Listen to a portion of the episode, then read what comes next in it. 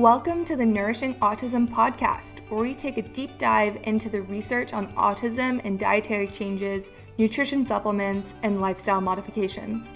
Every week, we break down nutrition topics in an easy to understand way for you to feel less overwhelmed and feel confident on your nutrition journey with autism. Hi, everybody. I'm Brittyn Coleman, the autism dietitian, and I'm so excited you're joining me for this episode of Nourishing Autism. Today, we're going to be talking about Epsom salt baths for autism, which is always a really popular topic on my Instagram. So, I'm excited to chat about it here and give you some resources to read more about Epsom salt baths and the potential to see benefits for your child with autism. So, first of all, let's talk about what Epsom salt baths even are. So, Epsom salt is the common name for magnesium sulfate crystals. So, it's magnesium. And magnesium is so incredibly important for so many functions. Uh, to name a few, neurological function can benefit anxiety, sleep issues, which are huge in autism, very, very common. There's even some information to show it could help with night terrors, restlessness, you name it. So there's so many reasons as to why this may be beneficial. What's neat is that magnesium sulfate, in particular, may be the most helpful to help with detoxification. We notice that many children on the autism spectrum do not detox appropriately or at the correct rate. So, having potential supports to help the child detox better are wonderful, and magnesium salts can be a part of this. So, the reason why we believe that magnesium sulfate sulfate in particular works so well to help detoxification is that this combo of magnesium and sulfate they work together and they stimulate these detoxification pathways. So when you soak in a warm bath it also helps to facilitate the absorption of these minerals from the water around you.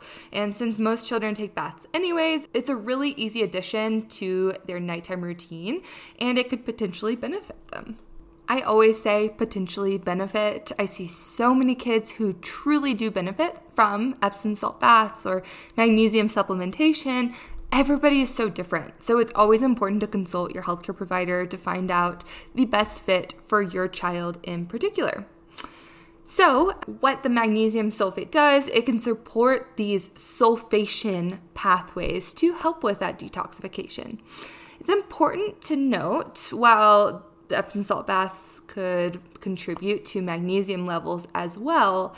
If your child has a major magnesium deficiency, it's unlikely that just magne- magnesium sulfate baths alone are going to be the most efficient way to correct it. The specific level of magnesium absorption into the bloodstream is not well documented, so a supplement may actually be the more, most efficient way to correct a magnesium deficiency. A lot of times, to enhance bath time on top of Epsom salt baths, parents will add in some baking soda, which can help with magnesium absorption, and they'll also add in some ascorbic acid, just something small like a teaspoon, that can help neutralize chlorine from the water. From there, you can even add in really relaxing, pure essential oils like lavender that can promote relaxation. It's important to note that some kids on the autism spectrum who may also have sensory processing disorder may not like these strong smells. So if you notice that your child doesn't do well with added essential oils into the water, then you can leave those out.